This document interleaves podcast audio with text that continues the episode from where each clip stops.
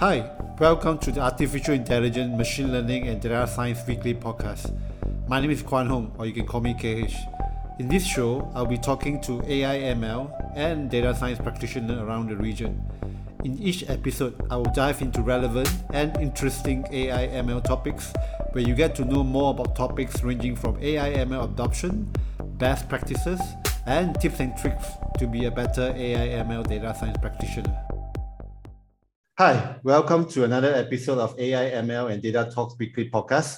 In today's episode, I'm super excited to have Sam Witteveen, the CEO and co-founder of Red Dragon AI and Google Developer Expert GDE in machine learning as a guest for the show. Hi, Sam. Welcome to the podcast. Hi, Kwan. It's good to see you again. It's a long time. I realize it's almost three years since we met in China. Yeah, that was the last trip. We went to Beijing and then we actually went up to the Great Wall of China in the, in the middle of the night and then we managed to see a full moon. that was a fun trip. It was a fun trip, yeah. Yep. So welcome to the podcast. So as usual, uh, let's start the show by maybe giving a brief introduction about yourself, uh, maybe your childhood or your education background, and also about your current profession. Sure. Yeah. So uh, I guess in relation to sort of deep learning and AI, um, I, I, didn't study you know this at university. Uh, I originally. Uh, so I had, you know, a whole couple of careers before I came on to data science and AI. Um, I originally worked in the music business.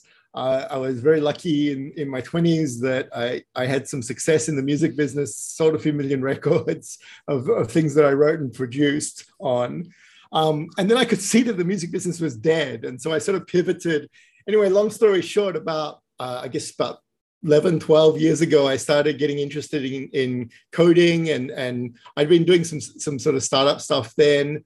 Uh, and so I taught myself to code and I ended up launching up a startup uh, for children's educational apps. So this was in the early days of uh, when the iPad was launched um, we could sort of see that like, oh, this was going to be a big thing.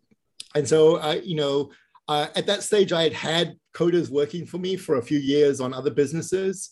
And so I realized that I kind of needed to learn it myself to be able to check whether they were bullshitting me or not, this kind of thing, right? And I just got, really, you know, I fell in love with it. So I, I got involved in that. Um, and then as we sort of launched stuff on the, the App Store and stuff, it became obvious that we needed ways to get really good at optimizing for downloads and optimizing a lot of the data. So we ended up having 4 million users for that startup. Uh, and so that led me to machine learning. And so very early on, I guess, you know, uh, probably about nine, ten years ago, I started to get interested in machine learning, uh, with one of the big areas being, uh, you know, natural language processing. Uh, and then sort of around 20 late maybe late 2014 2015 i got interested in deep learning. Uh, and you know that you know with, with, what was it 2015 i think tensorflow came out. Before that we were using a bunch of things like theano and uh, framework lasagne. Um, i met my uh, co-founder of my current company uh, martin andrews dr martin andrews uh, at a at a meetup in 2016 and uh, you know he was one of the few people that was actually talking about deep learning. So uh, we, we became friends pretty quickly and ended up you know starting up red dragon uh, a year and a bit after that maybe two years after that. Uh, so yeah so i definitely come from a, from a different you know uh, point of view from most. Um, nowadays uh, you know red dragon specializes in doing deep learning around mostly around sort of things related to conversation. Uh, so natural language processing. Um, we're also very interested in voices. We're also very interested in in sort of you know the whole digital human aspect, that kind of thing. So we're we're sort of working on stuff like that. Uh, we were Google partner. Uh, we basically you know did consulting for some of Google's customers. Obviously, uh, you know I think you mentioned that uh, um, that uh, both Martin and myself are both uh, Google developer experts for machine learning, and we were we were right at the start of that. So back in 2017, uh, I think we were in the first 12 people appointed around the world for that. Uh, so yes, that that's been a fun ride. Uh, we do a lot of research stuff. We've had papers at workshops at NeurIPS, at EMNLP, at NAACL. Uh, at, you know, at quite a number of conferences now. Um, obviously, we can't compete with the big guys on compute, but we're very interested in, you know, things about how we, you know, how you can do some of these things with less compute. And, you know, so we, we had a paper about distillation of, of transformers right when they first came out uh, at NeurIPS. Uh, yeah, so that, that hopefully that gives you a rough idea. Wow, I, I didn't know that you are you actually have a very interesting background from a transition from music from being a, a music uh, a career to, to to deep learning and, and what, to what you are doing today. I, I didn't know about that, that about you.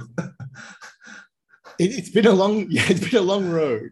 I and I, I, guess I've lived in yeah, I guess I should have mentioned I originally come from Australia. Uh, I left Australia uh, a long time ago now, literally on the, the evening of my last university exam, I got on a plane and I thought I was going to be gone for three months. And it's quite a long time now, you know, uh, you know, coming up on uh, 20, you know, high 20s years or whatever that I've been away. Been back to visit, but I haven't been back there to live since then. Yeah, so uh, just, just for the benefit of our audience, uh, so Sam is actually based in Singapore now. Yes, yes. So yeah, and I've been been here for for, for quite a while. Um, I did a, a, little stint in New York in 2018 uh, for a while. I, I was supposed to go back to New York last year, but then the whole pandemic hit, and I think it was probably better to stay in Singapore. Okay, so interesting that uh, that you mentioned about natural language processing, which is NLP. So basically, in, in, in a very lay, layman term, what is NLP actually? Oh, that's such a broad question. you know, I guess it's using uh, computational and statistical ways of analyzing text, right? I, you know, when I first started in being interested in in uh, natural language processing, back then, most people were really just talking about things like, you know, term frequency sort of stuff, really old world stuff like TF-IDF, uh, you know, and counting and stuff like that. And I, I remember you know, right early on, I wanted to, to learn as much as I could about this. So I took a course about, you know, NLP and inverted, uh, you know, quotes. And uh, I was kind of amazed at like, you know, how you know how that how sort of sort of overly simple a lot of it was like things like bag of words models seems really counterintuitive to just throw away syntax and you know do that kind of thing. And i remember talking to the people you know the, the guy that was teaching the course about well what about this these new cool word embeddings and all this deep learning stuff? And they're like oh no no no that's just research. That that's probably not going to take off. And and i think I, early on i had a gut feel that no this this word embedding embedding thing looks to be a thing right? Um, and then obviously yeah it did take off right uh, and and certainly you know in the past uh, three plus four years now with transformers we're uh, coming up on four and a half years since the original transformer paper came out i you know this is the standard way for doing everything now in nlp so you know i guess what, sort of to answer your question again you know we uh, we, we also do a bunch of teaching. So uh, we, we run some courses and we have a, a big three day NLP course. And in that, we teach people everything from sort of text classification to text generation, um, whole sort of you know entity recognition and extraction. Uh, you know, NLP is such a wide field nowadays, uh, and it seems to be getting you know wider, obviously, with the, all the transformers and stuff. So yeah, so NLP is, is basically is using technologies to actually uh, try to understand uh, it's actually like a, it's, it's trying to enable computer to understand the process of human languages. So once the, the computer can understand the human languages, what are the general application of NLP actually? Uh, I think there are a lot of applications, you know, and I think the, the every day people seem to find new applications. So probably the, the biggest bread and butter application is what's called text classification. So that can take the, a, a, few different forms. One that probably a lot of people have heard of is sentiment analysis. So looking at a piece of text and deciding is this positive, is this negative? Uh, and it's kind of amazing. And, and that might that might be just positive, neutral, negative. It might be like one star, two star, three star, four star reviews, those kind of things. Uh, you know there are constantly uh, different uses of, of that kind of stuff um, so but text classification can also be a lot of other things uh, sort of looking at text uh, and deciding what type of question it is or in, in chatbots, people use this a lot for doing things like you know intent detection uh, on a chatbot. So that's sort of the, probably the main field of NLP would be text classification. But then you also have sort of text classification at a word level. And this is where you see things like, uh, you know, named entity recognition, uh, parts of speech tagging, uh, general sort of just looking at something and deciding if it's an entity or not. Uh, and in sort of traditional chatbot models, you have the whole sort of thing of uh, what we call slots and intents. So intents is looking at the entire sentence and saying, okay, what is the intent of this? What you know what class does that fit into? And then the slots are looking at each word to say okay is this word a particular type of word that relates to that intent? So for example if i say you know what's the weather going to be you know, what's the weather going to be like in singapore this weekend? So the intent there would be that that's a weather intent or a weather query intent and then you've got two slots in there. One, which would be Singapore, which would be we call the location slot. And the other one uh, would be, you know, this weekend, meaning the time slot. So you want to have two different types of models, or often can be one model doing two different uh, things, uh, where you're predicting both the intent of the overall sentence, but at a word level, you're predicting that this weekend is a slot for a time, right? It's a time uh, entity in, in that case. And Singapore is a uh, known as a GPE entity or ge- geopolitical entity or location entity uh, for, for, those sorts of things. So they're probably the most common ones. Obviously, with nowadays we're seeing, you know, with things like uh, GPT three, uh, people doing a lot of interesting things with uh, with text generation. And actually, you know, this is probably not that new now. It sort of goes back a couple of years to sort of GPT uh, itself and then GPT-2 and models like CTRL from Salesforce uh, that have this amazing ability to generate uh, syntactically and grammatically correct uh, text. Not always factually correct, right? I guess we can sort of touch on that, but uh, that's something that that that those models are really good. Um, we uh, Martin and I have always been interested in these language models. Uh, so we, we, basically looked, you know, these very early on. Um, we had a paper at uh, EMNLP, one of the workshops at EMNLP in 2019, all about paraphrasing with large language models. And that just came about from just sort of wondering, so could I teach one of these models to basically just rephrase what I said? And it turned out that that worked very you know very well uh, surprisingly well for us at the time I, and not only could it do it at a sentence level but you could even start to do it at a paragraph level as well and so that was something that just didn't sort of exist in NLP before that, right? You know, uh, being able to take a large chunk of text and then sort of transform it or generate new text based on that text. So that's obviously led to summarization. There's been a huge, uh, you know, thing with with abstractive summarization. Rather than just picking out the top sentences in a story, it can actually rewrite a story. Those sorts of things, and, and we're still seeing, you know, amazing things with that nowadays with things like, uh, you know, some of these models that help you write code that you can start tell it, hey, I want to write a function that does this and this and this, and it will then basically, uh, you know, generate text. And in that case, you know, rather than being a natural language, it's being a, a computer language that's generating. Yeah, so I think the, we have come a long way from the natural language processing to understand the semantic, understand the intent of the language, where now we are actually talking about natural language generation and the NLG part, where you say that the GPT, uh, which is a generative uh, pre-trained model, where you're actually able to look at the uh, model being trained and able to actually generate more uh, synthetically, like you said, synthetically uh, correct uh, uh, uh, sentences, but might not have uh, factual or might not be, I, I, can, can you say logical? But yeah, definitely, definitely logical. Like, you know, I think one of the, one of the classic examples with GPT-2 was they had this fantastic story about unicorns. And that how scientists had discovered unicorns in the in, somewhere in South America. And the, the problem was the story said, and these unicorns have four horns. Now that kind of doesn't make sense, right? If it's a unicorn, right? You would, we know that like that that that has a distinct logical meaning, like you said, you know. Uh, and so the rest of the article reads perfectly true, uh, and but that you know that uh, that part didn't.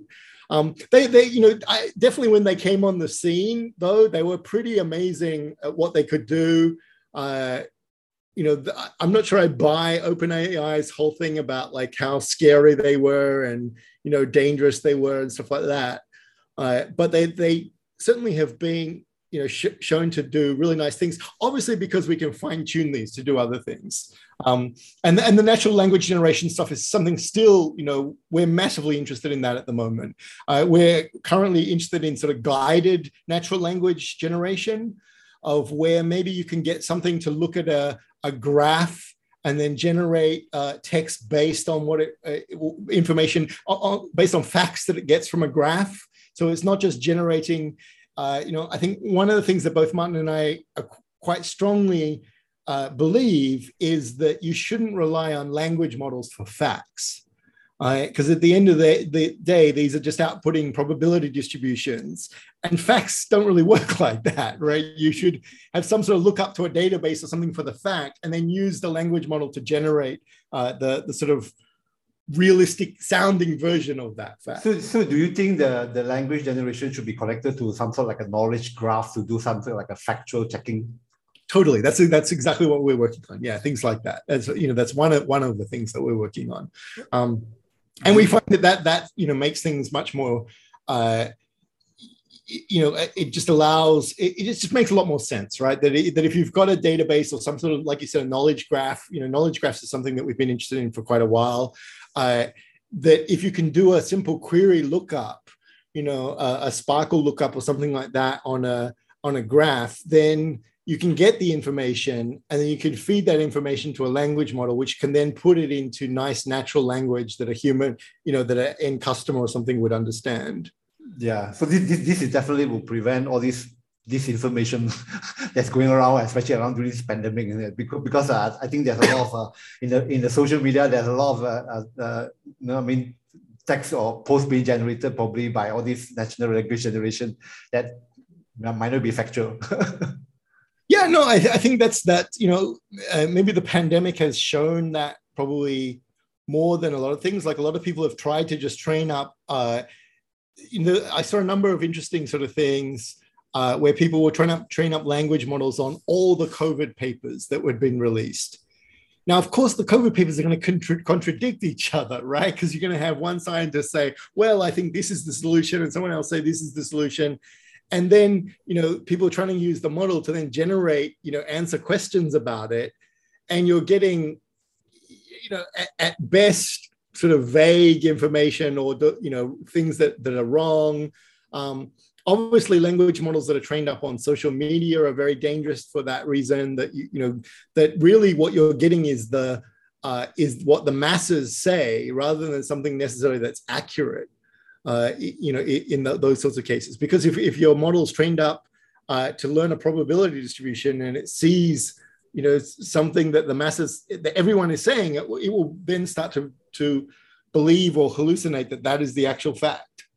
Yep. So I think that that, that was one of the problems that, like you said, uh, social media text is actually could be, you know, could be, could, it's, it's never a good source for training for all these models.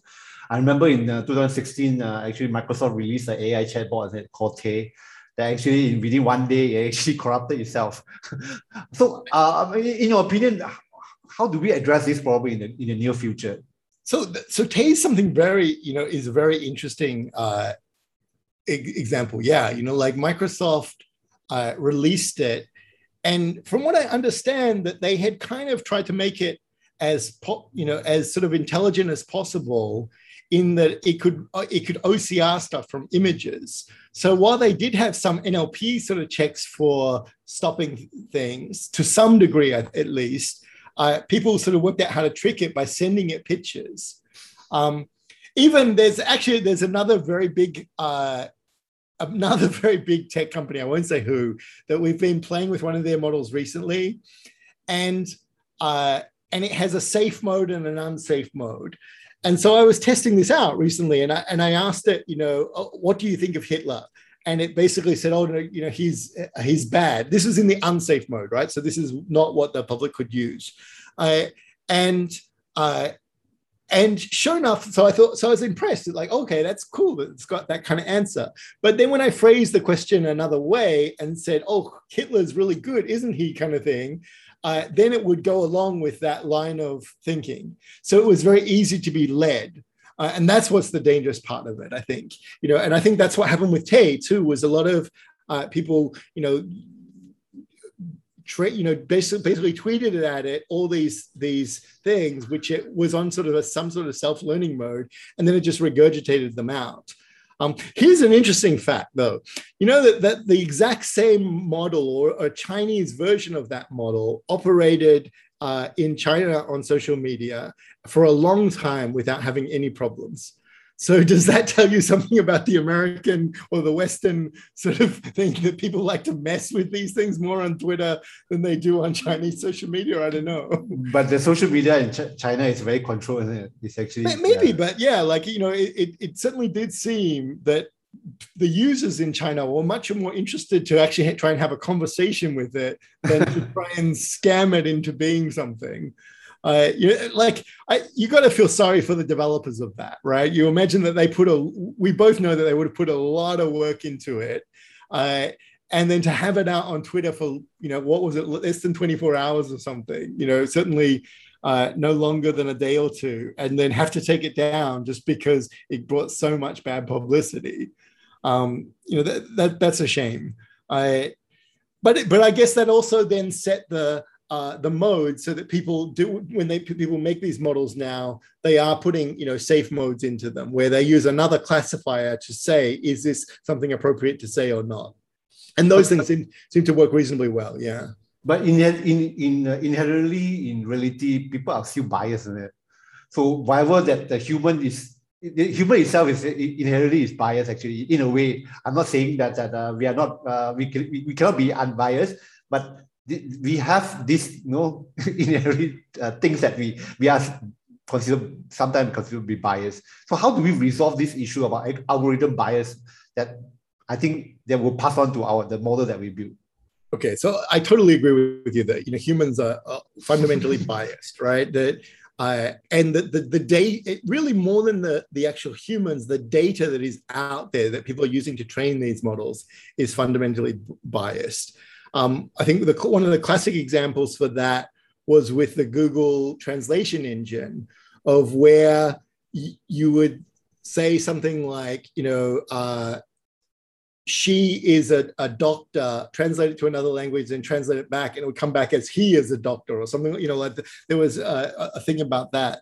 Um, and you know that that's not because anyone on that team thought oh yeah this is we really want to do this right? I think that's where the general media uh, you know does a disservice in trying to make out that it's like you know bad people on these teams and so on it's nothing like that. It's just that uh, you know for whatever reason you know certainly back then maybe they weren't checking their data as much as they uh, as they could have.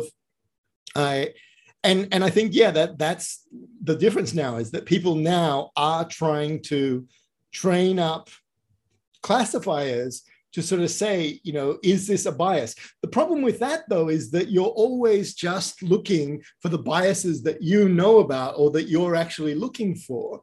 I this this is one of the things that you know i think is kind of interesting that uh, you know, you see a lot of these tech companies say, well, we're trying to democratize AI. And, and you know, but they're doing it in a very Western American way uh, that sort of skews to biases that they don't like, but maybe you know that people that in the in other parts of the world, people have totally other different biases that they don't like. I and that's you know I think that's always going to be a challenge. Uh, that that that these models are going to reflect sort of the the values of people who make these things. Um, it's interesting. I, I saw that, that uh, this week that GPT three has now been released into beta or something, or into sort of general access for people. Uh, and the, they claim that you know they've built all these different things around it to sort of protect it from saying any hate speech or anything like, like that. Um, I was amazed, you know, actually, one of the things that we saw at EMNLP in, uh, in 2019, we attended uh, one speaker, I think from Facebook, I'm, not sure, basically showed that if you just put some a number of specific characters that looked like random characters into GPT-2, uh, and I'm talking about things like, you know, hash mark, exclamation mark, five, six, you know, some not, uh, some uh, letters and stuff, that it would just start spewing out all this racism, right? And, uh, I, I, must admit, like seeing that, I was a bit taken back of like, wow, okay, I you know that really does show that, that, the data in there was never checked right and i guess you know when you think back to gpt-2 they were training on 40 gigabytes of of data which was mostly scraped from links coming off reddit i think from memory i that that was something that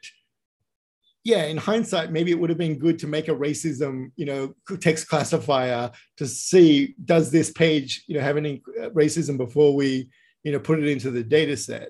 Um, you know, I, so I, I, think people have learned from that, and, and obviously the, the the issue is getting even bigger now that you've got models like T5, which have moved to being trained up on a data set of like 765 gigabytes of text, right? You know, which is insane amounts of uh, text, and that's filtered down, I think, from about six terabytes uh, from memory. So you've got uh, you've definitely got you know issues with these, but yeah, you know, fundamentally they they are going to reflect the values of the of the people who are making it and what they're you know trying to take out as a as a bias and what they're prepared to leave in. Um, unfortunately, the internet is an extremely biased data set, right? We we just kind of know that now. Yeah. Yeah, but uh, yeah, definitely the internet is a, as, like you said, extremely biased uh, data set. But then that's real, real, reality in it if we try to remove all the biases, then when we teach to the model, it's actually not reflecting the reality that we are actually facing actually. I, don't, I don't know whether it's a, is, is that good thing or bad thing actually. I, I think this is, you know, this is some of the decisions that we need to make, right? You know, they like, and and maybe they're not going to always be made by the people actually creating the models. They need to be made uh, at a society level or something like that. That you know, the challenges. I, I would hate to see sort of legal, uh, you know, things that say, oh, you can only have this in your data set. Kind of that is that is not ideal. Um, the but but I do think yes, at least now people are aware of it. You know, certainly three four years ago, no one was talking about this. When you were at academic conferences back then, you know, you maybe had a very small uh, niche group of people who would bring these things up.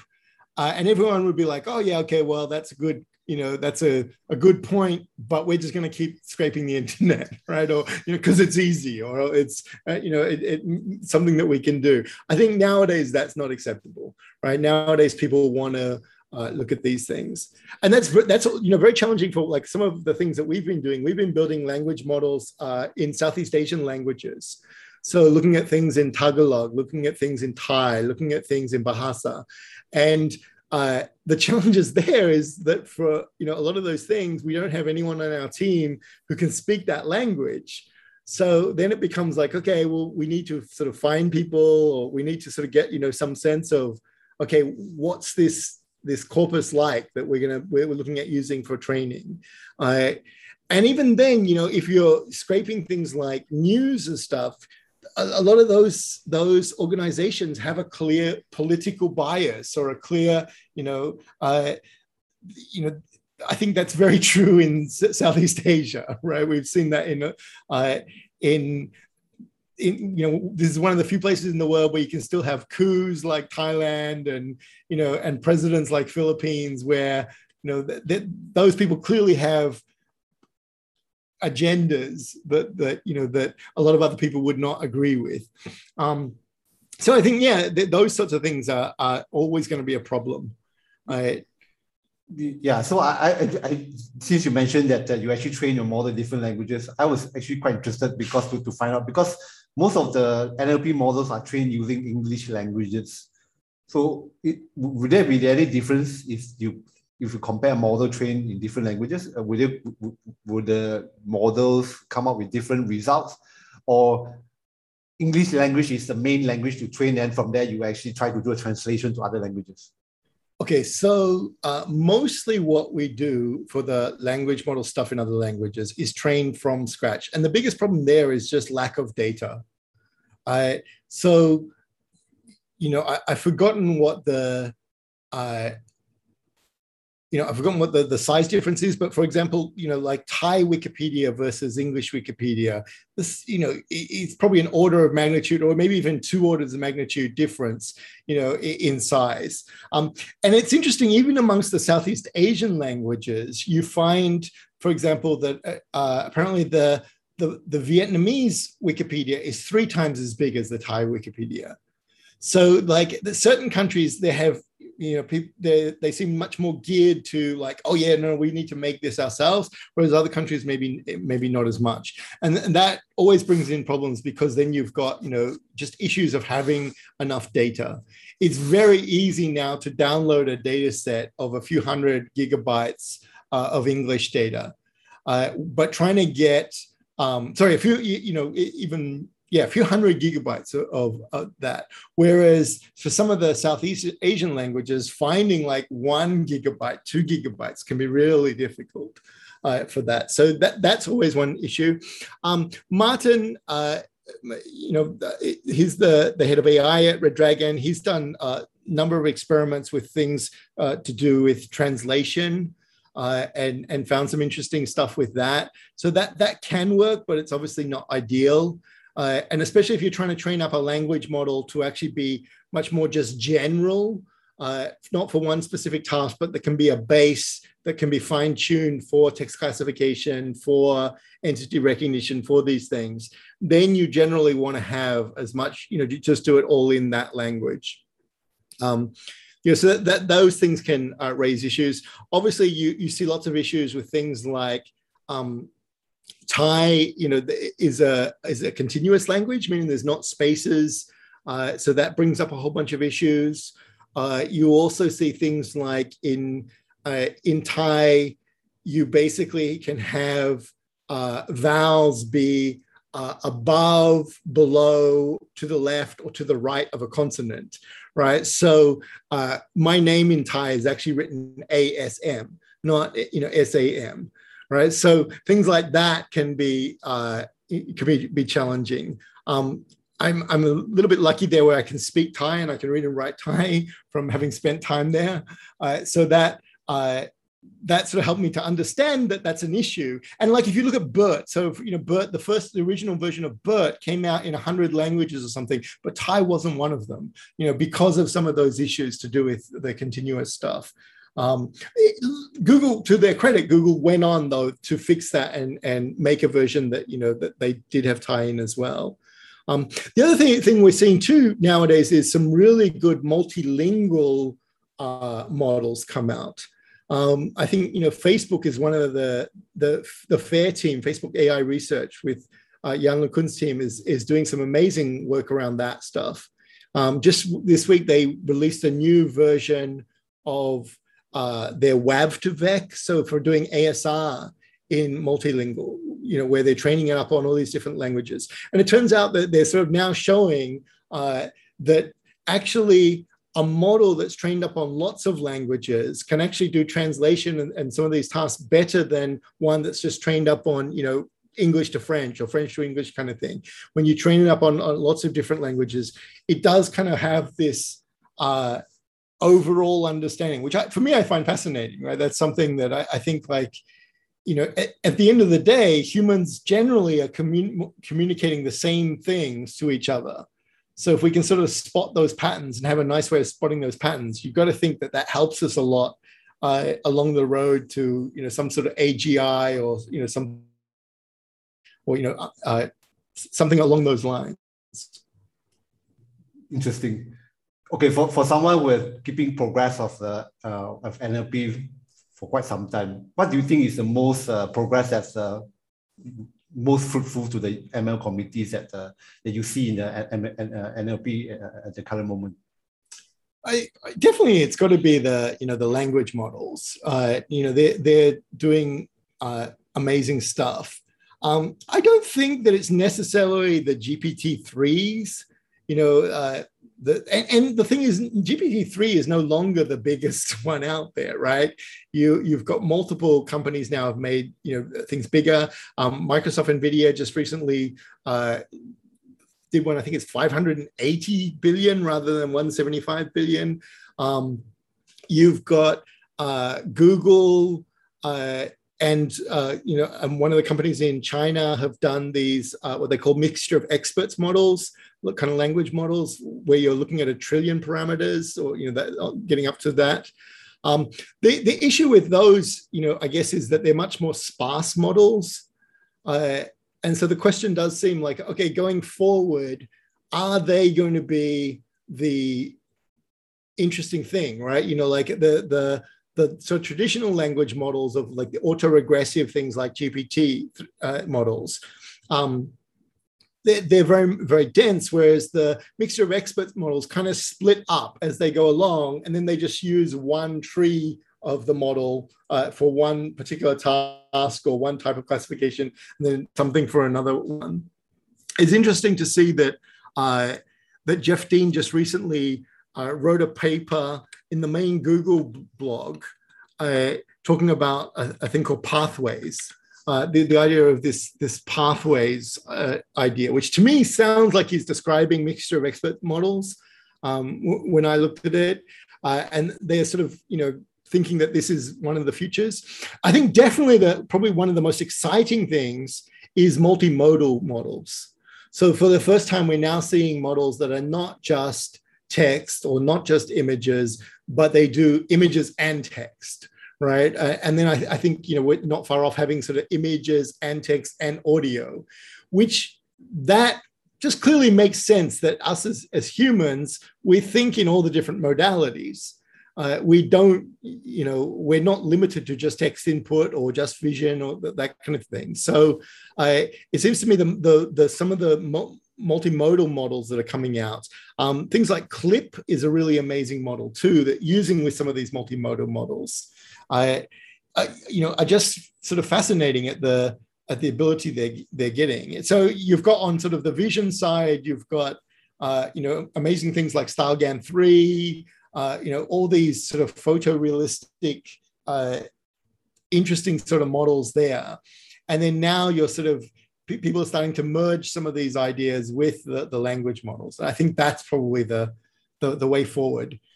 Yeah, by looking at all these multi-models, we actually getting closer to AGI, isn't it? I, I don't know if we're getting closer to AGI. Um, I think AGI is a whole different thing. Um, and and the thing is, but but definitely we we don't know, right? You know that that that's the uh, I, you know, I kind of feel like it's funny, you know, that that uh, deep learning just sort of crept up. Like it seems so. I, you know, at some point you should do an interview with uh, with Martin, my my co-founder. Uh, he's a very interesting take on it in that he did his PhD, in, you know, uh, at, at Cambridge with with machine learning, and you know, he sort of saw the first wave of the neural networks, right? And it was just maybe starting to go down uh, you know, almost coming to a crashing halt as he was sort of finishing up his PhD or as he was doing his PhD. And then the, the, the interesting thing is we've since met people who did, you know, PhDs in AI and stuff in say the late 90s or early 2000s and they didn't do anything to do with neural networks right it was all symbolic ai it was all you know all this sort of expert systems that kind of stuff and uh, so you know it, it's interesting to sort of uh, listen to Martin talk about, you know, some of the things that know, what people were thinking back then. And then, like, yeah, it did come to a screeching halt. And if it hadn't been for sort of Bengio, Yann and Hinton sticking to it, you know, people would have probably thrown these things away and, and not come back to it. And yet nowadays, deep learning is driving, you know, pretty much 98, 99% of all the you know so-called AI breakthroughs. Mm-hmm. Uh, so it is kind of amazing in that sense that so if we get another breakthrough like that, then maybe AGI is just around the corner. but maybe we need like three or four more breakthroughs like that to get to the AGI bit. Yeah, I mean, at that time we have that three three pillar of problems, eh, which is not enough data, we not have processing power, true, yes. not not enough, uh, not not not not many good models out there, machine learning models out there. That, I think that's the three pillars of problem that that, that that was the winter time for AI at that, at that moment. yeah, you you have experience with that too, right? yeah. yeah. Uh, the yeah, I think that I think a lot of those things. Um, you know, I, I do think the multimodal thing is going to be really interesting. If we're looking out sort of like to 2022, where are we a year from now? You've got to think that there's going to be some more breakthroughs with multimodal stuff, and that we're going to see even bigger models that incorporate both the language and vision stuff together. And then it becomes like, okay, what will people be able to do with that? At the moment, um, I, I, have been preparing a talk for to give uh, this week. We're doing an event. Uh, so we, we have a, a, machine learning meetup in Singapore, um, and we're, we're doing that online. And I'm, I'm giving a talk about StyleGAN three. And so I've been playing around. You know, it's one of the things that I'm kind of interested in. Is all the StyleGAN stuff, and I, you know, the ability to sort of make art with these things, where you can uh, you can literally put in um, different, you know, like I can say that I want a painting of Elon Musk, and uh, and and I can get a model to generate something like that through text and uh, you know StyleGAN is is really amazing.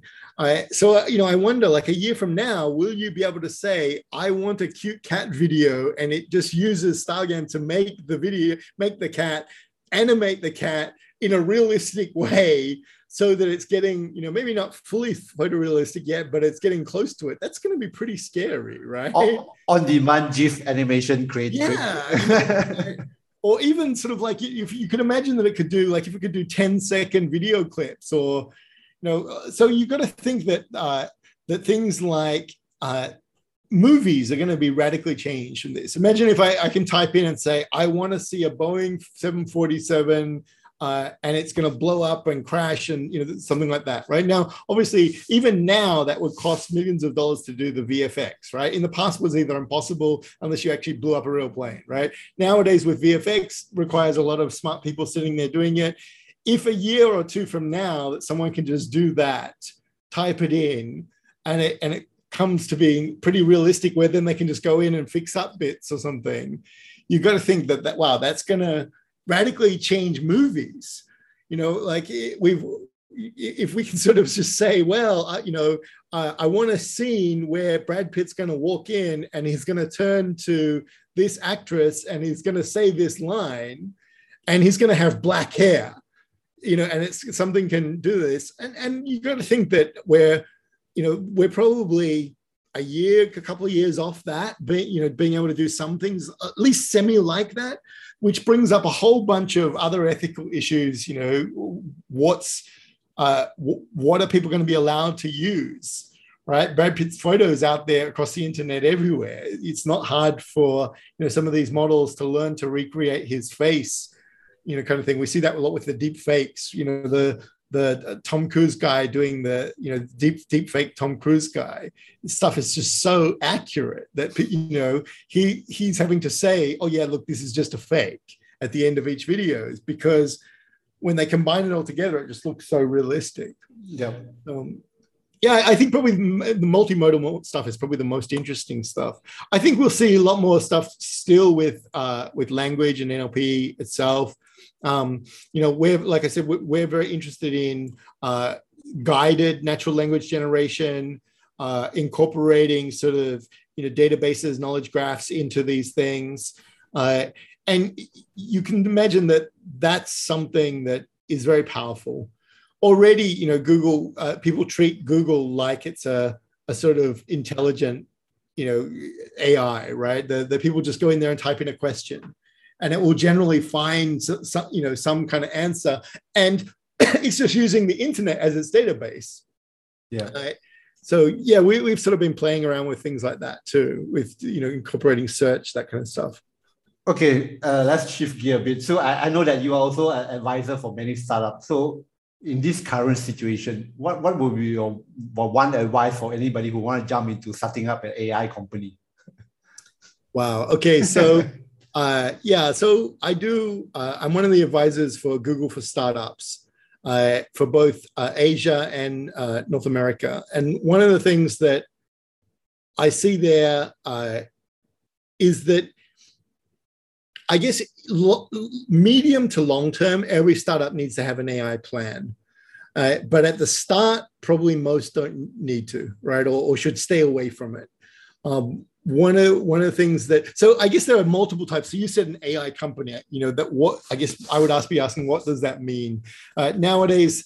Uh, you know, if somebody's making something where it's clear that your whole sort of selling point is the AI or something, yeah, you better have founders that know how to do the AI, right? It, which in that case, fine, go, you know, go and do that. What I see more often though is where people have got some idea for a company and then they want to do machine learning or they want to do data science, science and stuff like that.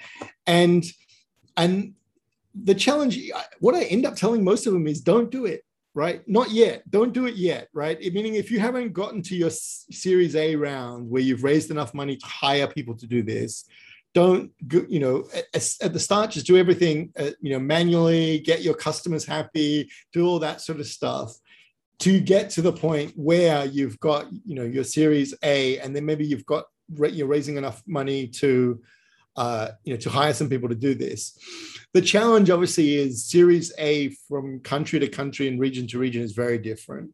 Uh, and, and, that was really true when, when mentoring the Southeast Asian co- companies. Most of them that were very early stage had raised probably max half a million dollars US. Uh, you know, maybe a couple of them had raised a mil, two mil, that kind of thing. The US ones, you know, there were some startups in that group when I'm you know, looking at them, okay, so how much have you raised? Oh, we've raised $15 million, right, for our first round. So it shows like in that kind of situation, okay, yeah, you've got money to, you've got some money to spend and to, to justify doing it. Um, I think for Southeast Asian countries, though, uh, we did a really interesting one recently just for Indonesia. And I actually found that to be really interesting talking to some of those, those companies. And they were doing stuff that like is so far removed from like what I know, like selling fish to Japan, right? And one of the startups basically buys fish from all the small, uh, you know, fishermen in, in Indonesia, processes them, and then sells it to Singapore, Malaysia, Japan, Australia, US, something like that. And so talking to them about like they, they were sort of telling, you know, that they're doing quite well. Uh, and they want to sort of get you know in on this. And they've got real use cases. So they want to be able to predict well what would the price of fish be in three weeks? You know uh, like if we were to uh, you know put these on cold storage or freeze them are we better to do that and then sell them later? So we've got things like price prediction. And then even things like uh, what i what i was amazed to find out was that they have people actually look at the fish and say, oh, this is a grade A fish or a grade C fish. and I was asking them, like, well, how, you know, can you train someone to do that? They, they're like, yeah, you know, like after you've done it long enough, you can spot the differences. And so they were saying to me, like, you know, is this something AI can do? It's like, well, yeah, we know image classification can do that kind of thing, right? If a if a human can do it, and you could teach a human to do it, uh, as long as you've got enough data, then you could actually just make an app where someone could, could do that. So they actually had like real good, you know, use cases that they had the data for, or they could get the data for. They could then, uh, you know, get the the sort of tech before, you know, for doing that. Um, even with them though, saying like just do small projects. And this is one of the things that Martin and I recommend, you know, for all the the uh, when we're dealing with companies and when we're teaching people and stuff like that, we always say start out with something small so you can get a win, right? If you and, and usually go for something that's not mission critical. Um, I think the classic example of that would have been Google uh, itself and, and Andrew Ng, that when they started Google Brain and they wanted to sort of push deep learning inside of Google, they didn't go for search, right? The most obvious thing would have been, well, let's go, you know, search makes all the money, let's go and do that they realized, okay, yeah, but what if what if you don't get a good result? You know, all this sort of stuff. So they went for something. Uh, they went for you know voice for ASR, uh, and they realized that okay, people were starting to use voice more. If they could get you know, and the, the current systems back then were, you know, hidden Markov models. They weren't doing very well. So they realized, okay, well, you know, if we could get a win here, this would sort of prove it. And I think that they did, you know, from uh, what I understand. So that that's the sort of thing that you you kind of want other companies to do. Unfortunately, uh, I heard a stat, I think it was last year, that I've forgotten exactly the stat, but it's like 70% plus of all machine learning projects never make it to production in companies. Uh, just because, you know, they, for whatever reason, uh, and we've, we've heard that multiple times, you know, and it really shouldn't be the case. Uh, you know, I, I, think usually that's because of people, you know, choosing the wrong project to do uh, at the start. So yeah, I think startups really need to be uh, sort of killer focused on what does the customer want, how do we deliver that, and then if later on, if they realize, oh yeah, we've been collecting this data, one of the big things that I work with them uh, early on is just setting up the tools to collect the data. Mm-hmm. Yeah, so, so, it makes you know it amazed me that um, yeah, like you, you, you know, you see some startups and they've got half a million users for a mobile app, but they don't have any analytics in their app. You know, it's like, whoa, okay, you know, forget AI. Let's just start with analytics and get, you know, drills down on some of these things. They're sitting on a pile of data, which is very, very valuable for them. Yeah. and they, well, well, in this case, they weren't even sitting on the pile because they weren't collecting it, right? At least if, you know, some of them have realized, oh, yeah, okay, let's at least start collecting, you know, what we can. Um, but with that one particular startup, you know, I just said to him, like, look, just forget machine learning. yeah, okay, I, you know, uh, you need to just focus on getting a good analytics system into your app. You want to track, you know, uh, how often people are opening your app, you know, who are the most responsive users, all these sorts of things. And then you you can then think about like doing something with data science and machine learning later on. Yep. Okay.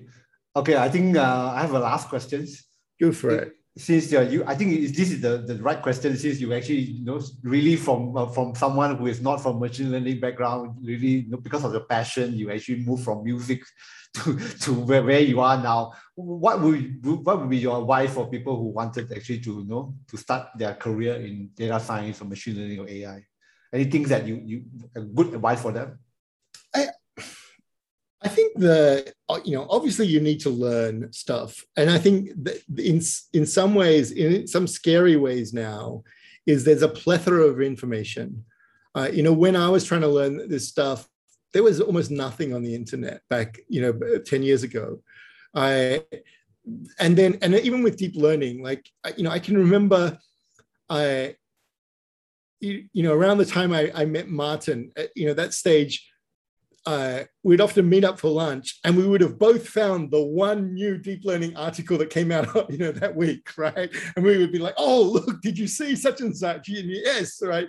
And nowadays like I, I guess there's probably a thousand articles a day or you know at least a few hundred articles a day that you see on medium on you know every sort of thing. Um, and it, you know i think the danger now is it's just uh, so much the other danger, I think, is that uh, things have become a lot more specialized than they were, say, five, six years ago. five, six years ago, you, you know, if you learned, uh, if you were learning deep learning, you could pretty much pick up all the different versions of it, meaning like you could learn to do computer vision, you could learn to do uh, natural language processing, you could learn to do time series, you could learn to do, you know, all, all these different things. And and it wasn't a big deal to read papers because papers there weren't that many papers out back then. Uh, you know nowadays there are so many papers on arXiv every you know every day and every week and there are so many blogs and stuff covering papers. I and nowadays, like we talked about with the NLP earlier on, it's just splintered into so many different things that some people specialize around text classification. Some people just do entity recognition, and you know, uh, some people do you know all these different sort of tasks. And each of these tasks has a whole community around it. And and I think that's something that wasn't there six years ago. Um, just at EMNLP was just last week, two weeks ago.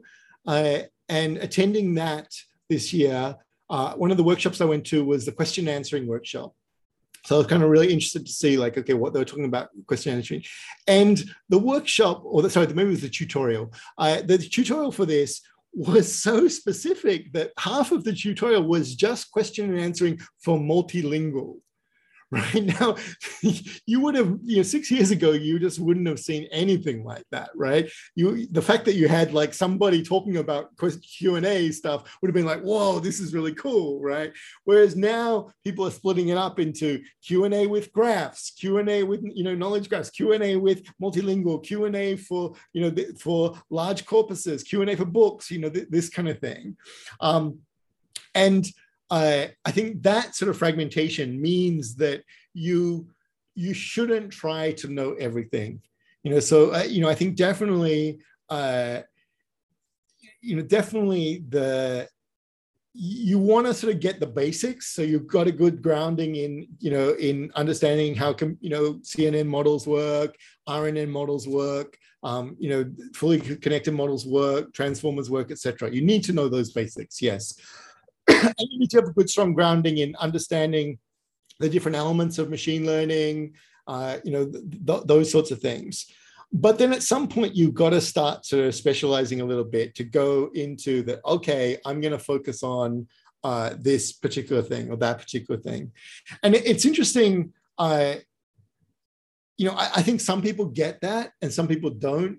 Um, a couple years ago, I think it was 2019. Uh, I, I gave some talks in Korea, and uh, and I was amazed at the ecosystem up there. Right, the, the ecosystem was super strong. Partly one of the reasons there is because they they teach each other. They have like these amazing meetups.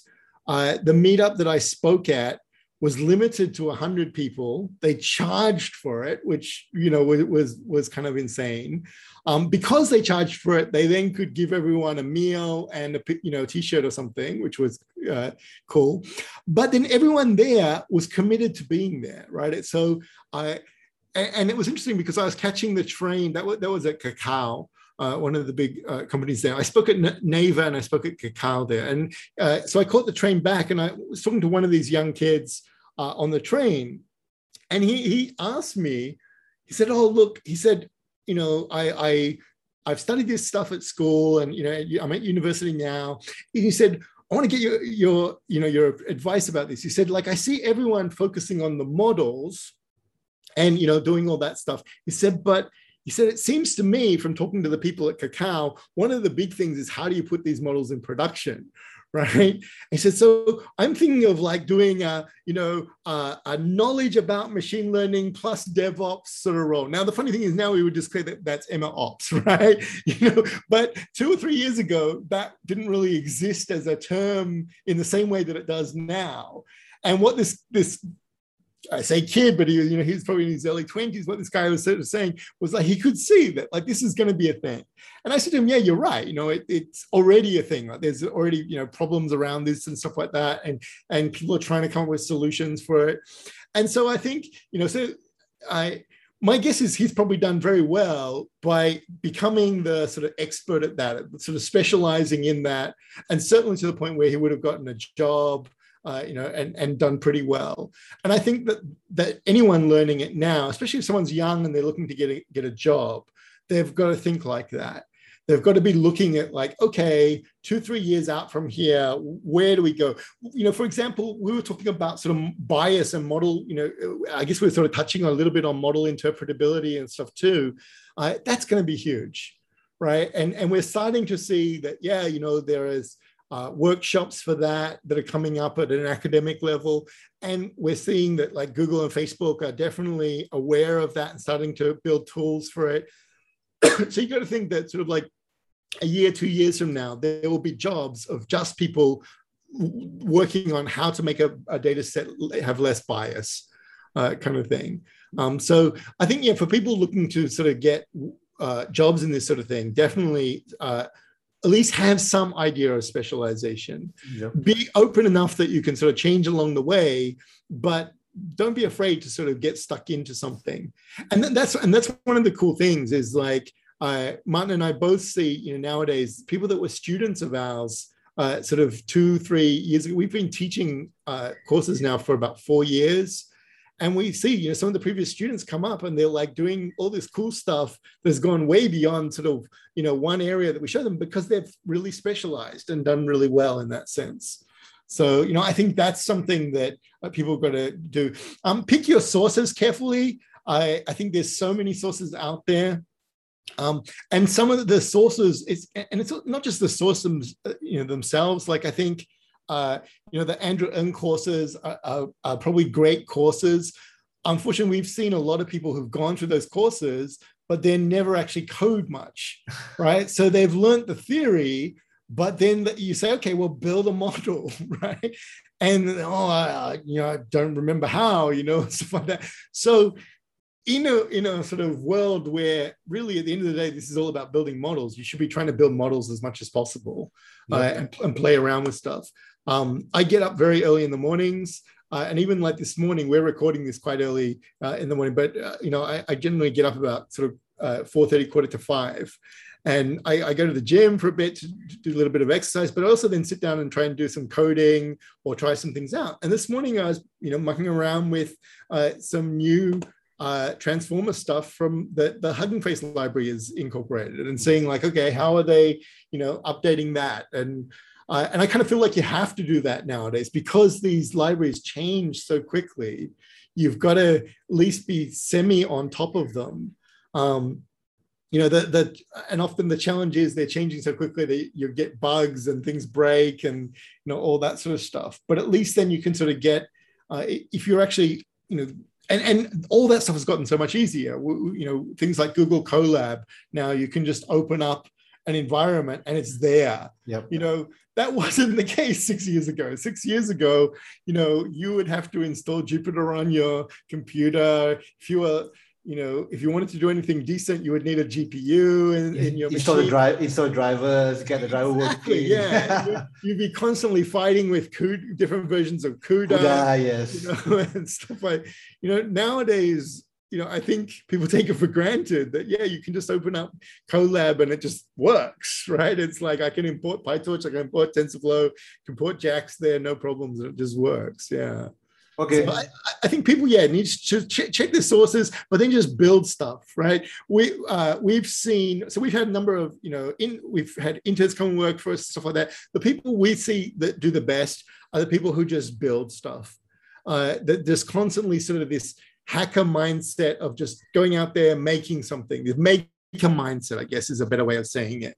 Right? Of just trying to, you know, build something, see if it works, uh, learn from when it doesn't, learn from when it does, try iterating, that kind of thing. Yeah. So in the summary, build your build a strong fundamental. Don't be a generalist always try to, to do something and learn, keep on learning. And also, and at, at the end, you have to be specialized in something. So when you are specialized something, then you you get all the relevant no, uh, uh, knowledge that is important, and then then you can actually move on very far from there. Actually. Yeah, I think early on you've got to be a generalist, right? I mean, when you're really learning the basics. But at some point, you, you know, especially if you want to get a job, you need to stand out. Uh, and um, and it's funny because we get a lot of people now who want to be, you know, who are interested in jobs or interested in internships and stuff like that. and they they're like, oh, you know, I, I know how to uh, I know how to build a ResNet or I know how to use like some, you know, and you don't you want to be polite to them and like maybe four years ago, that would have been like, hey, that's cool. Come and we'll teach you stuff. Now it's kind of like, yeah, we're, you know, that's not the standard that we would be looking at, you know, hiring. We want people that are really up with some of the latest libraries and, you know, building some interesting, you know, more out there sort of projects. So I think the bar is constantly going up. Yeah. Okay, Sam, I think we have a good chat today. So cool. thanks for your time. Oh, it's a pleasure. It was a fun chat yeah, maybe we can do this again in the future. right, sure. No, it's, it's great to talk to you again. You know, we we because of the pandemic, we haven't met up for quite a while. And, yeah. You know, yeah, maybe maybe you drop by. Maybe after the border open, we can actually meet again. it sounds like a good idea. Thanks. Bye. Okay. Bye. Thanks for listening. If you enjoyed this episode and you would like to help support the podcast, please share it with others, post about it on social media, or leave a rating and review. Follow this podcast on Apple Podcasts, Google Podcasts, or Spotify podcasts. If you have any comments or recommendation, I'll be glad to receive your voice messages. Send me your voice messages via the link in the show notes. To catch all latest episodes, you can follow this show on our website www.aimldatatalks.com or our social media such as Instagram or Twitter with the handler at AIMLDataTalks. Thanks again. I will see you next time.